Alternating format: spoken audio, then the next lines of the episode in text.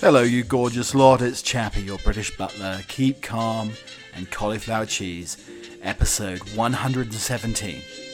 So, what uh, does 117 have in terms of significance? Well, that's how many cricket test matches David Gower, the elegant left hander, the uh, fluffy haired uh, blonde Adonis, played for England 117 test matches.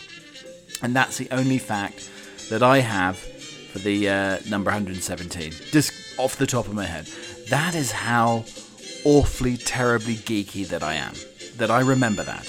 I don't even have to look up in the Cricket Bible wisdom that Gower played 170 Test matches. It just comes to my mind, along with his batting average of 44, which should have been higher. But you know what? Sometimes when you're dealing with very smooth, beautiful, delightful, slightly anarchic, and also um, maverick style of batting, you can put up with it.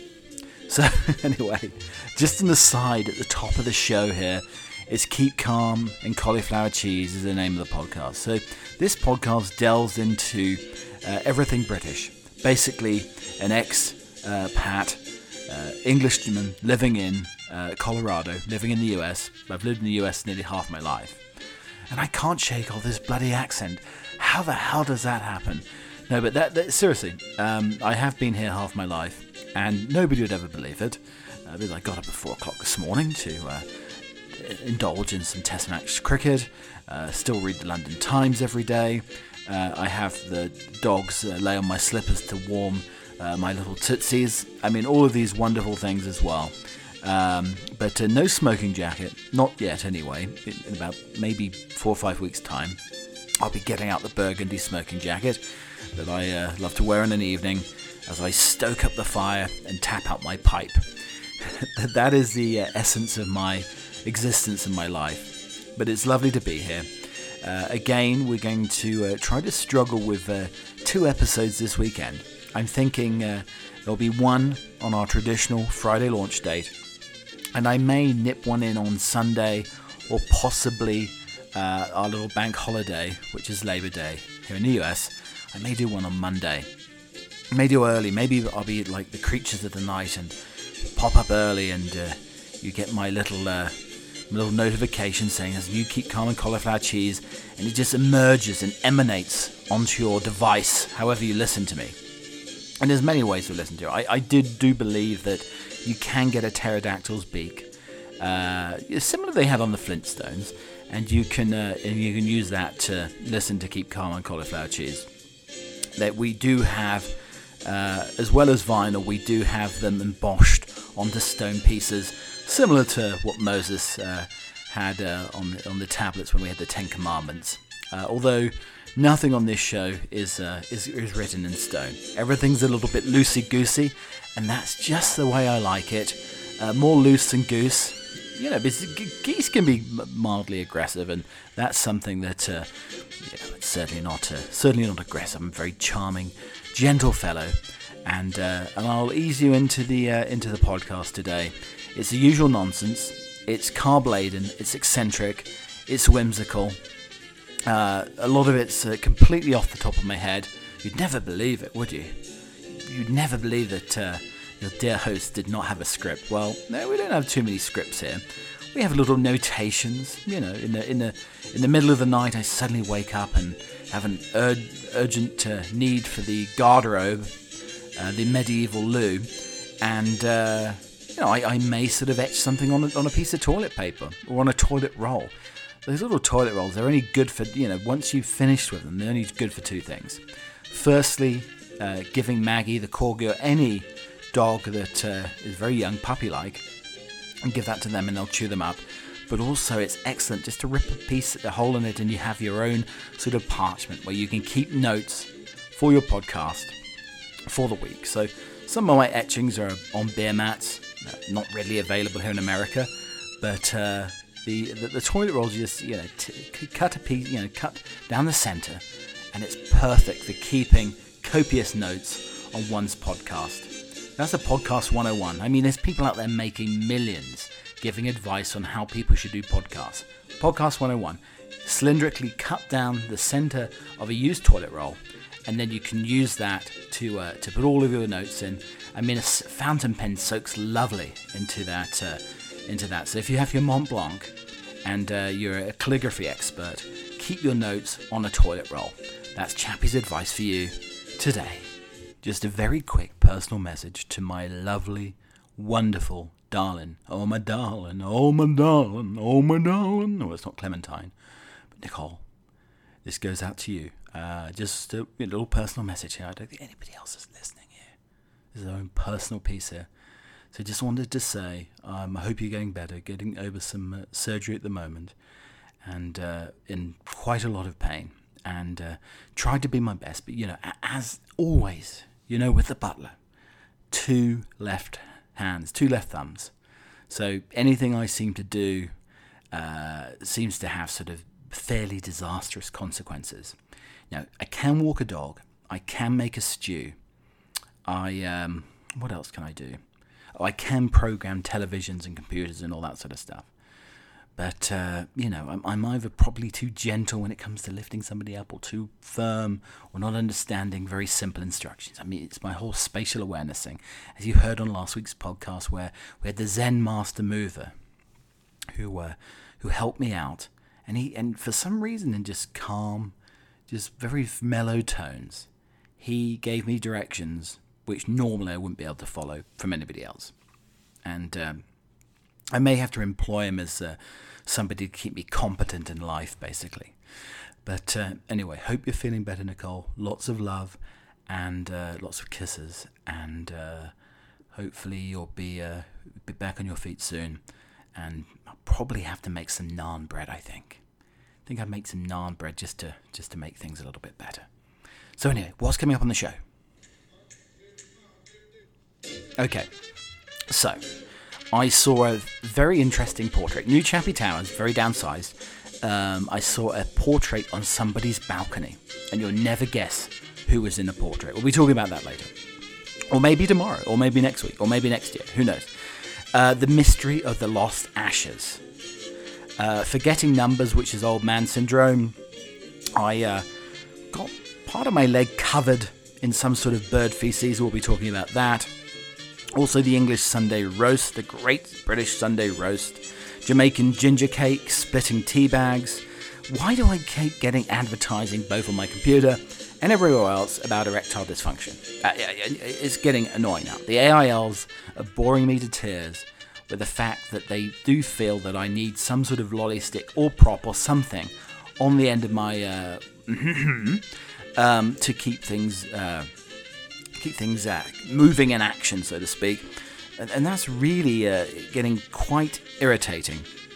The assumption, just because I'm a 44 year old man, you know that I that I would need such assistance. Um, also, uh, the uh, mystery mobile parked up on the trail. A mystery, the mystery mobile. Little VW parked up on the trail that I saw. We'll be talking about that later. Have you ever got your boss sick? Have you uh, ever tried this special trick on Zoom or FaceTime? If you've got a meeting on there or any of these WebEx, have you, it's a little trick you can play. I want you to try it. Try it at home. Uh, also, um, more uh, CBD based dog chew stories. I did say that I'd take a CBD uh, based dog chew. We may be of delaying that because I have my lovely daughters coming to, to uh, visit. And uh, yeah, I, I, think I have to be clear minded. And I don't know if either the CBD dog chew could uh, uh, probably not help my clarity and also probably give me terrible diarrhea as well. Um, also, another bird, second bird of the week, um, landed near me. We'll be talking about that. What does it all mean? Why all these birds? are attracted to me. We had magpies before, we've had uh, great horned owls. Birds do take a fancy to me. I mean, talking about the feathered variety, obviously. Uh, also, the uh, antique, antique Roacho Volvo. Uh, it's sort an anonymous story, but uh, we'll be talking about the antique uh, Volvo and uh, oh dear, white nostril hair as well. Uh, some of the news stories behind the glitz of the Sussexes lay a simple truth our aristocracy is indeed dead in the UK. What I learned when I rented my parents' former home as an Airbnb. Uh, Michael Gove, the uh, politician, sort of deputy prime minister, almost spotted raving in a suit at 2 a.m. in an Aberdeen nightclub. Marks and Spencer's stop stocking suits. No more suits at Marks and Spencer's. Uh, you can now get a box, a box of custard tarts delivered. Love a pot, box of t- custard tarts. I mean, I had to firstly put my teeth in. seem, I can't seem to say custard, custard tarts. Um, and also, the most disgusting thing I've seen of the week, I saw a charcuterie board that looked basically like um, the uh, clown from It with all the skin taking off. And it was a charcuterie board with bits of ham, prosciutto, and it was styled like a, uh, a you know a, a cadaver's head, basically. Absolutely awful with olives for eyes. So we're getting a little bit political sciency now. Uh, so the aristocracy is dead. The Sussexes have followed the prophecies of Marx and Engels, concluding the traditional aristocracy is finished.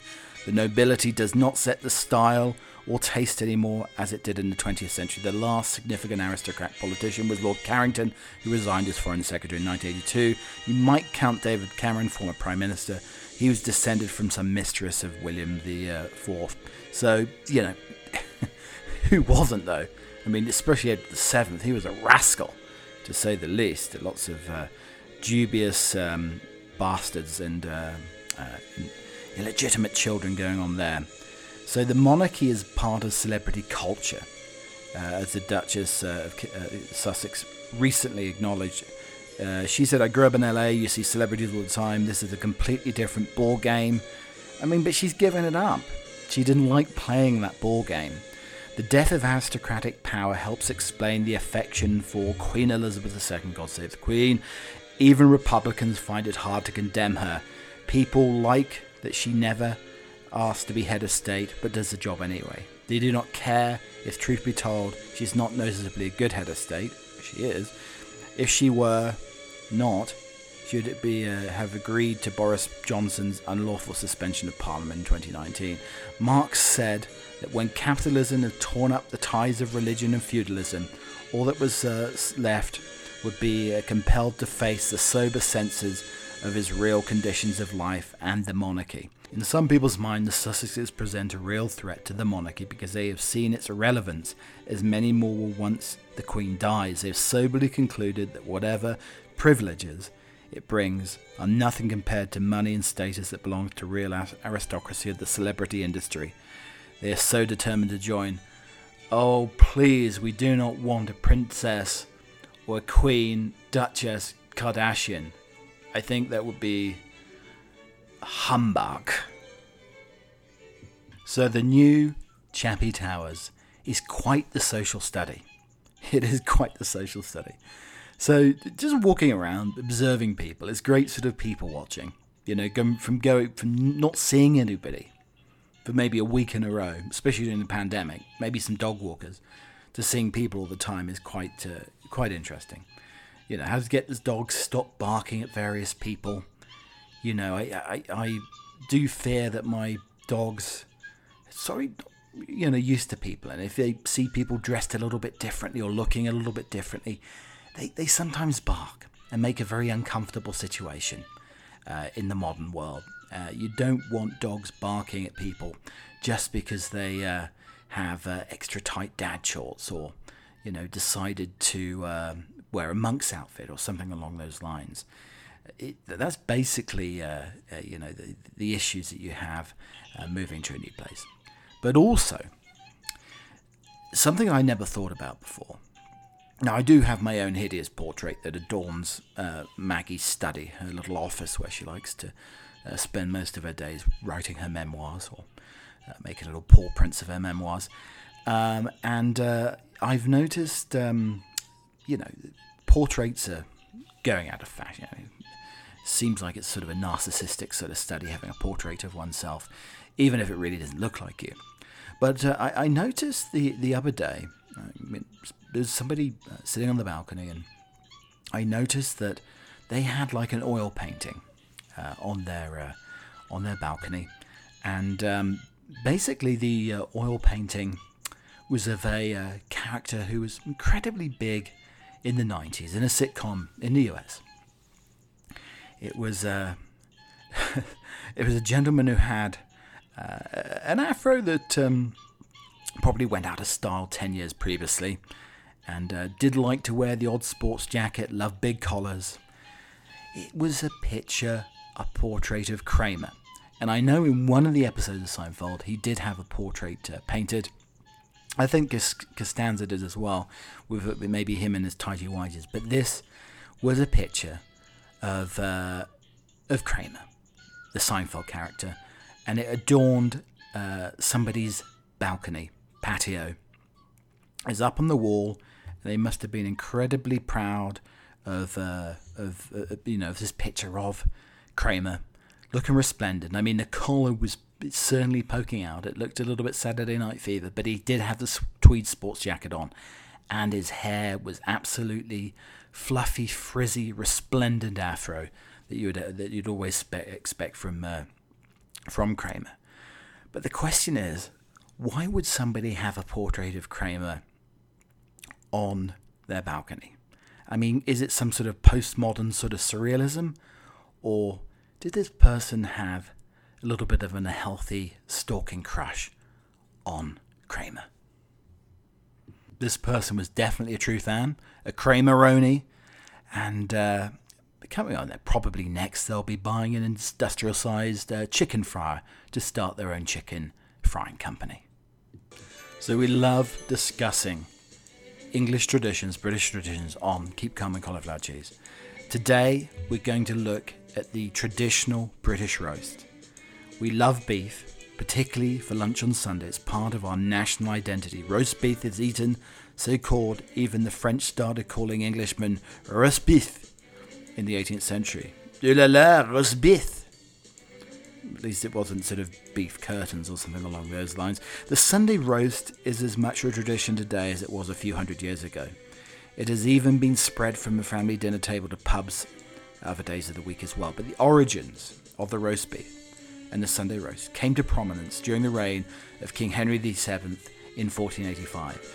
The British used to consume a considerable amount of meat. That's why they had terrible gout, terrible painful toes. The yeomen of the guard, the royal bodyguards, have affectionately been known as beef eaters since the 15th century. I mean, it would be uh, probably yeah, they probably wouldn't get the same attention or same respect if they were called lettuce eaters. Uh, you know, that's rabbits, obviously. In 1871, William Kitchiner, author of uh, Aspicius Redivivus, or the Cook's Oracle, recommended eating six pounds of meat each week. How times have changed as a healthy diet. He also recommended four and a half pounds of bread and a pint of beer every day. That sounds like my own old university diet. Today in the UK, a meat eater's diet can include approximately three pounds of meat each week, only seven ounces of which is beef, and some would even consider that too much. Kitchiner also describes in the book How to Roast the noble sirloin of about 15 pounds. Before the fire for four hours, this method of hanging the meat on the spit demanded a sizable fireplace to feed a large household. The meat was served only on Sunday, but as cold cut stews and pies throughout the week. The less well off did not have the luxury of a large fireplace or the money for much meat. Uh, instead, they roasted like hamsters and guinea pigs. For many, a smaller weekly roast would be dropped off at the baker's en route to church and cooked in uh, the cooling bread, bread ovens. Bread was not baked on Sunday with access to all cooked meat, so the, the beef was roasted in the bread ovens. With access to all the cooked meat, the tradition of the British Sunday lunch began and continues. The ubiquitous partner to the roast, though, here we go. We've got the Yorkshire Pudding Society of America again. We all know the chairman. I'm sort of the treasurer of this well, they probably wouldn't let me near the loose change, but the pudding was not served alongside the meat as it often was today. Instead, it was a starter dish served with lots of gravy. My dear mother told me about this the other week. By eating it first, the hope was that everybody would be too full and eat less meat. So you can serve the meat so that, you know, those with a bigger appetite can have an extra few slices after eating the Yorkshire pudding. I want my Yorkshire I want my beef in the Yorkshire pudding. But the modern Sunday roast is though meat is no longer roasted in front of the fire and today is baked in the modern oven, the term Sunday roast is still used on Sundays throughout the UK. Pubs and restaurants are packed full of the roast dinners, even they serve the meal on other days of the week. But for many, cooking and serving Sunday lunch at home is the very heart of British food and cooking. It's considered the time for families and friends to get together. The traditional English Sunday roast included roast potatoes, root vegetables, green cabbage, uh, green vegetables, spring onions, cauliflower cheese, and lots of gravy. The roast beef of Old England, an old patriotic ballad, uh, was uh, written by Henry Fielding for the play The Grub Street Opera, first performed in 1731. When the mighty roast beef was the Englishman's food, it ennobled our brains and enriched our blood. Our soldiers were brave, our courtiers were good. Oh, the roast beef of Old England and the old English roast beef. Now, go away, try the roast beef, but have an extra hot horseradish sauce. I dare you, that will tingle your tongue. Oh, so my long lost, dear, dear uncle has made a reappearance again. The uh, the rapscallion, the uh, the black sheep of the family, has reappeared, and I think he's back in France again, living the high life. He was in Newcastle, bathing in Newkie brown ale for enough time. But the other day, he made a reappearance uh, once more, and uh, decided to give me a little bit of advice here on my on my love life. He he, he was telling me that uh, one of the best things you can do to pep up one's love life as you get older, once you get over 40, which I am now. I mean, this is probably why I'm getting all these AILs telling me that I need these primers, these little blue pills or whatever. He said, forget the blue pills. You need to forget the blue pills, boy. And uh, yeah. So he said that the key is to start eating uh, very rummy Jamaican ginger cake uh, whilst in uh, in your in your underwear and your tighty whities, and you can immediately tell the difference once you have a little you know taste a little bit of the ginger in your life. Then you can immediately taste the difference and feel the difference in one's loins. Because talking about a big hunk of roast beef, if you have the Jamaican ginger cake, you're never going to have that issue, basically. And this is what my uncle said. You can, you know, you sometimes he would like to pour a little bit of excess rum. You know, not not you're not talking Malibu here. We're not talking a little too coconutty. We're talking real rum, the, the stuff that put hairs on the chest of sailors. If you pour a little bit of extra rum on your Jamaican ginger cake, and uh, and you wolf it down you know, you don't want to go around nibbling like a little rabbit there. You wolf down this Jamaican ginger cake, and it can cause all sorts of wonders. It can it can revitalize your love life as you get older. This is what he's telling me. So, you know, it, that's the whole probably the whole thing. Everybody's eating this Jamaican ginger cake. That's why British people's teeth are so bad. But they're they're eating the sugary decadence of the Jamaican ginger cake, trying to improve their love life as they uh, no, for some people, slightly over the hill. But that's what he recommends. Go out there today, get your old spicy Jamaican ginger cake, pour a little bit of extra rum on it, and see how you feel afterwards. And it's a very, very sad day. Marks and Spencer's stores stop stocking suits. Working from home in t shirts and elasticated joggers means less than half the branches offer formal clothes. Since 1939, Marks & Spencer has been one of the UK's main purveyors of men's suits. Whether it's tailoring boasted flared trousers and giant lapels of the 1970s, or oversized shoulder pads and double breasted jackets of the 1980s, the retailer was a dependable place for work and wedding attire. Today, however, only 110 out of the 254 clothing stores stocking suits, well under half. The move suggests there's been a permanent shift away from the formal wear that will outlive the coronavirus pandemic. Instead, rails of matching trousers and jackets have been replaced by the broken suit, chinos, and a shirt, and much more casual wear. Marks & Spencer's even sells a large range of men's joggers and elasticated cotton trousers. Oh, I hope you're not wearing the joggers or the lycra with the suit jacket on top. Please, no. Garments few that would have associated with the outfitter before now. British shoppers bought 2 million men's suits into the year up to last month, compared with 4.3 million five years ago. And sales analysis of women's suits have fallen less sharply, around 600,000 a year in uh, in 2017. So the ladies are still making a, an effort here. The decline of the suits has seemed inevitable for several years as dress codes in offices relaxed. However, the rise of working from home has accelerated the trend, with few workplaces now interested in suits. Despite the demise of the suit, some customers expressed surprise that their local M&S store no longer sells a classic black, navy, or grey option. One customer, Steve Jackson, on Twitter said, The local Marks & Spencer's no longer sells suits. How long was I away? Another customer, Lisa Shaw, was disappointed, saying, We went to Marks & Spencer's to, to buy a husband a suit. There were no suits, uh, smart trousers, but no jackets. M&S is one of the many retailers to report declining sales of formal wear the suit chain TM Lewin shut down 66 of its UK shops last year for formal suits, and Moss Bros reported pre-tax losses of 7.4 million. M&S say it has a large collection of suits available online and uh, either delivered or collection from 700 of the stores. During the pandemic, we worked hard to adapt our product offer to make more relevant. I mean, a lot of people must have been just wearing the suit jacket and maybe uh, you know either going commando or or the tighty whities down below. I mean that's uh, very often it could be the case. M&S first made its suits out of flannel. I bet that was a sweaty mess in 1939. Later moving towards fabrics including tweed. I'd love a three-piece tweed suit. Oh, wool, linen, and oh my god, polyester with the shoulder pads. I remember when I first went on a date with my uh, my ex-wife, I had the shoulder pads and I had the polyester jacket on. God, I looked hot, and I was definitely not dressing to impress. And that seems to be the case these days. Uh, nobody wants to dress to impress. They'll meet up with people just in their joggers, uh, just in their lycra, just in their leisure wear, and uh, no longer want to uh, get suited and booted. So those little artificial intelligent elves have been at their work again. And it's the same old story. I'm getting very sick to the back teeth of people trying to sell me performance enhancing products.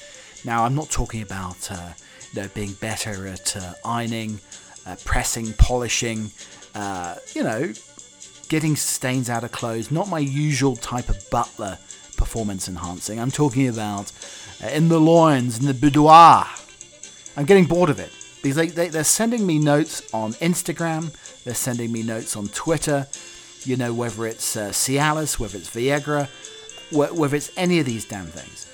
And I thought, you know, my one escape where I didn't think I'd see anything related to this, in the middle of the day, they put up a performance enhancing erectile dysfunction advert whilst I was watching the cricket.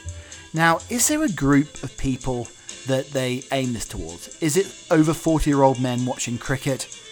I mean, I, I, guess when you're in your tight whites playing cricket, uh, you need to maybe cons- be concerned about these things. Or if you're sitting on your uh, on your lounge chair watching the cricket, uh, then you know maybe because you're so sedentary and test matches last five days and six hours, you're not you're not getting up and about. You're not uh, you're not, you know, not rousing yourself, invigorating yourself to uh, to perform more uh, in the uh, in the other rooms in the house. But I, am getting a little bit bored of it. And they always say, okay, uh, yeah, it can be discreet, discreet packaging. I mean, the thing is though, if you if you get discreet packaging, people are more inclined to be concerned what's inside the package. There's more rattling going on, and then you start rattling it, and you can hear that it's, uh, you know, lots of little things rattling together, and people know that it's not a jigsaw puzzle, people. It's a pillbox rattling away, and, uh, and they can hear it, and they can see it, and I guess, you know, maybe it's in those little foils as well, but it's in a little box. And the more discreet you make the box and the packaging, the more little eyes want to pry, and then they pull it out and say, Daddy, what's Cialis? What's Cardinal? What's Viagra? Um, oh, it's uh, just uh, just some nutrients, son. Uh, yeah, just some uh, nutrients, um, just some vitamins to to help Daddy uh, feel better, so to speak. So, anyway, my one bastion, my one area where I could escape the AILs probing into my life and saying, You're over 40, and you're basically over the hill. It's the end of the world, the end of your life as you know it, and you need as much help as you can get. I think I'd be a little bit more concerned though if uh, my plant based sausages came in discreet packaging. My Beyond Meat came in discreet packaging than uh, if I ever had to order the pilule bleu. Yes, uh, we have some uh, breaking news from uh, East Anglia in the UK. Uh, my parents have had several split tea bags uh, during the course of the last week. Uh, they do think it's a faulty box, but they did get two split tea bags in a row during the week. I did suggest they go to the gold option rather than the basic option, but there is a big concern that splitting tea bags could become a commonality again as it was in the 80s. Uh, we'll have more news as the story breaks or uh, if a uh, if another teabag breaks. If you're going around Great Britain, uh, notice something odd about the little towns, their names. While some, many of them are pedestrians uh, stuck out as a bit bizarre or a bit off, uh, presented with minimal comment, these are 43 favourite, charmingly odd British town names. Yeah, coming up at number one, Upton Snodsbury. It's in Worcestershire near North Piddle. Then number two, we have Pucklechurch in lovely South Gloucestershire. Barton in the Beans. It really does exist. Uh, Curry Mallet, right around the crossroads in Somerset. Droop, not Brewer's Droop, but Droop in Dorset, not to be co- confused with Droop in West Virginia, USA. Throop in Dorchester near Affpuddle. Number seven, Plumpton, uh, East Sussex, not too far from Ditchling. Coming at number eight, we have Lodsworth. Uh, Lodsworth. Number nine, Warning Warninglid in West Sussex. Number 10, Norman's Land. Number 11, Uploaders. Number 12, Matching Tye in Essex. Uh, sadly, there's no matching trousers. Then we have uh, Nether Wallop in Hampshire, a real kick in the pants. Uh, we have Poling in West Sussex near Crossbush. Uh, patching also in West Sussex near Poling. Then we have Clymping, another West Sussex gem. Didling, uh, don't go diddling. Uh, an additional D in the West Sussex. We have Crudwell in Wiltshire. and beyond that, we have Chedglow, Puddletown in Dorset, Tolpuddle, a village east of Affpuddle, another village. Then we have Briantspuddle, Westwood Hoe in Devon, Upper Bucklebury in Berkshire, Mudford Sock in uh, Hummer, New Invention in West Midlands, Picklescott in Shropshire. Number 28, we have Marsh Gibbing in Buckinghamshire, Blubberhouses in North Yorkshire, Maple in uh, Worcestershire, Tedstone Wharf in Hertfordshire, Hose, Hoby in Leicestershire, Shoby, Thrumpton in uh, Nottinghamshire, Bitchfield, you don't want to have resting Bitchfield in Lincolnshire, Over Peover in Cheshire, Wetwood in Stafford, Wet Wang. Yes, you don't want a wet wang. Make sure you have a towel. That's due east of Unclebury. Papplewick in Nottingham, Bishops, Itchington. If you have the Itchingtons, make sure you get some good quality ointment uh, if you're going to Bishop's Itchingtons and the Queen's Camel. Hopefully, it's not the Camel's Toe. And then we have the one that's not on the list. It's not on the list in Norfolk, Melton Constable. Oh, yes, uh, well, um, oh, what is it now? Oh, trump or trombone time now. so, but the best headline of the week, uh, this isn't part of trump or trombone, but this is a standalone headline of the week in the Daily Star. Pests hamper signals. Pigeon poo blocks Musk satellite dishes. Pigeon feces or pigeon poo apparently is blocking Elon Musk's satellite dishes. A Pornhub star has fired her black pants into space for charity. Leo and her partner Lulu have racked up more than 1 million subscribers on Pornhub uh, without ever revealing their faces in X rated sex scenes. In collaboration with content sharing platforms NSFW, Leo's knickers are now apparently floating around in space uh, and will be sold to the highest bidder at auction next year. How did they get them down again? Attached to it like a fishing pole or something? It's uh, hoped deep pocketed wannabe buyers, I'm sure their hands are in pockets, so to speak, will go toe to toe for the lingerie which precedes going to research into women's reproductive health. Experts at Sent into Space launched the underwear garment from Sheffield, AVN reported. Within 2 hours and 27 minutes, the pants made it to Earth's uh, stratosphere at an altitude of 107 and 89 foot, where the temperature is minus 55. There's some frosty panties. Uh, they then fell back to Earth at 250 miles an hour before a parachute opened. I wonder if it was like um, maybe some granny panties as a parachute or something at around 52,493 foot uh, to slow it down for landing. I mean, they should have uh, checked for damage before re entry was attempted. and a meat eater sparked a debate into who was in the wrong after his vegan next door neighbour requested that he stop cooking beef outside because the smell was making her uh, feeling rather unwell. The meat eating man posted on a forum that Reddit specifically set up for commentators to decide who is right and who is wrong in any situation. He also appealed for advice on how to deal with a new neighbour who moved in six months ago. All was going well until the female neighbour knocked on the door and asked if I could stop making jerky outside because she and her husband are vegans and the smell was making them sick. I told them I'd rather not to make it inside because the smell is quite strong. Ironic, I know, and that I prefer to continue making it outside. I bet if he had been cooking bacon, then it might have been a different story. Bacon is a holy grail, even luring vegans to its bite.